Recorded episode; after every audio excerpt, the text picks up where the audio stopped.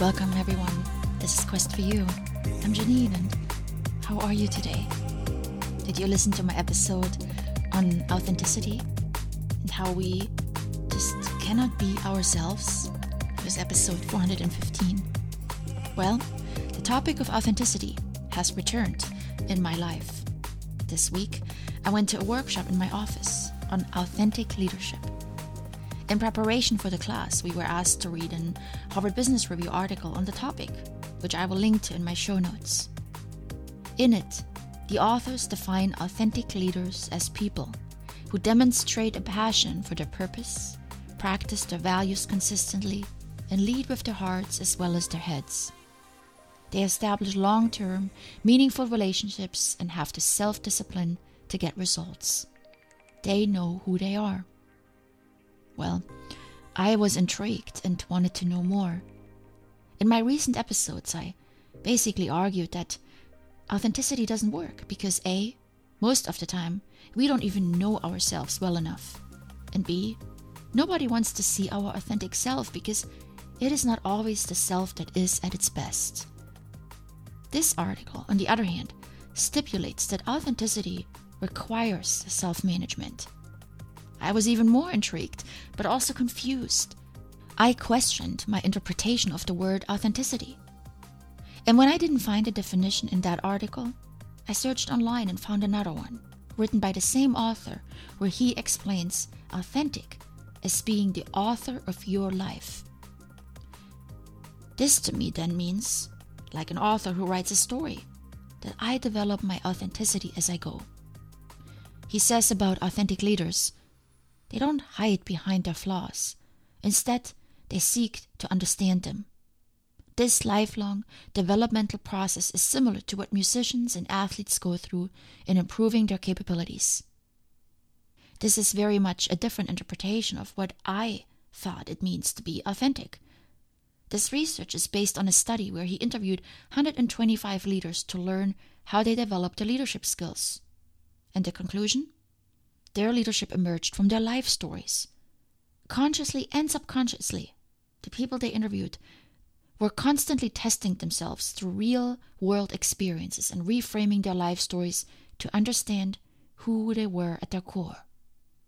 So, in essence, the author argues that our life experience set the framework for our authenticity. We draw from our experiences because they made us who we are, but we don't stop there. We are not locked into those experiences. Instead, and the article says, they frame their life stories in ways that allows them to see themselves not as passive observers of their lives, but rather as individuals who can develop self awareness from their experiences. This is basically what I talked about in my episode as the antidote to being authentic, the fixed mindset.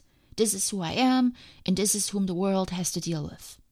The author Bill George is his name, says the opposite. He says we need to understand ourselves so we can develop ourselves and so we can serve others. And to understand ourselves, we need to reflect on our life. Again, from the article Your life story provides the context for your experiences, and through it, you can find the inspiration to make an impact in the world. As the novelist John Barth once wrote, the story of your life is not your life, it is your story. In the study conducted, the researchers found that these successful leaders often had difficult but transformative experiences early in their life, which provided a motivation for their later career. The article shares the story of Novartis chairman and CEO Daniel Vasella, which I encourage you to read, as he had a difficult upbringing, but which he utilized to become so successful. Authentic leadership, then, is a commitment to self development. It means not just accepting who you are, but understanding who you are and how it can serve us to make an impact in this world. You are listening to my version of this. I shared many of my challenging life experiences with you in previous episodes. This podcast and my aspiring speaking career are the ways I have found my voice and possibly an avenue to make an impact. And I challenge you to do the same. Authenticity doesn't mean you have to quit your job and live in the woods. I often give you personal examples and focus little on work. But I do have a regular job, and this article shows us how we can bring more of our authentic self to our workplace. In our brief workshop, we did an exercise where we teamed up with someone and shared a transformative life experience. This was very touching for me. Not because I listened to someone else's story or shared my own, but because of the connection this story that we both shared created between us. I'm continually amazed at the power stories have. I've talked about it in previous episodes. When we lower our guard a little, even at work, I see a huge difference on how we relate to people. Stories help us because in stories we all find commonalities. The story my work buddy shared was a completely different story, but yet it had a lot of elements in common with my story. Knowing something about another person creates a bond, a connection. Last weekend, I was climbing in Pinnacles National Park, which is about 120 miles away from Oakland. In the parking lot, I saw a guy that works out in the gym where I go to. What a weird coincidence. I spoke to him just for five seconds. I said hi. Today in the morning, as I crossed the street from my gym after my early morning class, he crossed the street on the other side to go to the gym, and he waved at me, a big wave. We share something now. Even as minute as seeing each other in a different place, suddenly there is a connection with a person where there was none before. People at the gym, at work, in the bus, we don't pay attention to them until we suddenly know just a bit more about them that we connect with. Isn't this amazing? It helped me realize that if I am just a bit more personable at work, it might not feel like such an estranged place anymore, but I may make some special connections there. And this is where authenticity comes into play. When people get to know us, they can relate to us. And as a result, we can be a little bit more who we are while at the same time improve on who we are. In the workshop, we learned about five critical parts of authentic leadership presence, communication, conviction, intention, and knowledge, as in knowing yourself and others. In the second article from Bill George, that the one I Googled, he recommends steps we can take to develop a deeper understanding of ourselves in order to become more authentic leaders. These steps are in line with the five dimensions of authentic leadership. They help us improve our presence when we are around others, the way we communicate. They help us check if our heart is in the right place and if we have the right intentions. And then they definitely help us to learn more about ourselves. 1. Explore your life stories and your crucibles in order to understand who you are. To do this regularly, and not just when you get into arguments with close friends, you need a practice that brings those stories out. The easiest one I talk about on this podcast is writing or journaling regularly. This will automatically bring those stories from your inside onto paper and allow you to reflect on them. If you have a really close friend that you see regularly or a therapist, speaking about them can help as well. 2. Engage in reflection and introspective practices. Journaling can serve this same purpose. The key is to step away from the busyness of our regular life and tune inwards.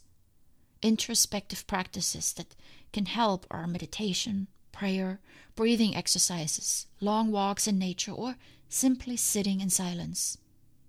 The important thing is to understand that you're not pausing your life to reflect you are actually connecting with your real life. We all take way too little time for ourselves. We give almost 100% of our time to a preoccupation with the future in the form of tasks, commitments, worries, and plans, and we forget that the most important part of our life is us. 3. Seeking honest feedback from colleagues, friends, and subordinates. One of the hardest things for all of us not just for leaders, is to understand how other people see us, which is often quite different than how we want to be seen. It is not a sign of weakness to ask a colleague or friend how we come across. I know it's hard, but it opens up the opportunity for us to improve. So start with people who are not afraid to be direct with you, but that you know they have your back at the same time. I work with someone who would not hesitate a second to tell me what she thinks. If she was in a meeting where I said something that I feel self conscious about, I usually ask her for her perspective. I also have a great rapport with the people that work for me. I could ask them too. Feedback from others has been a critical part of my career.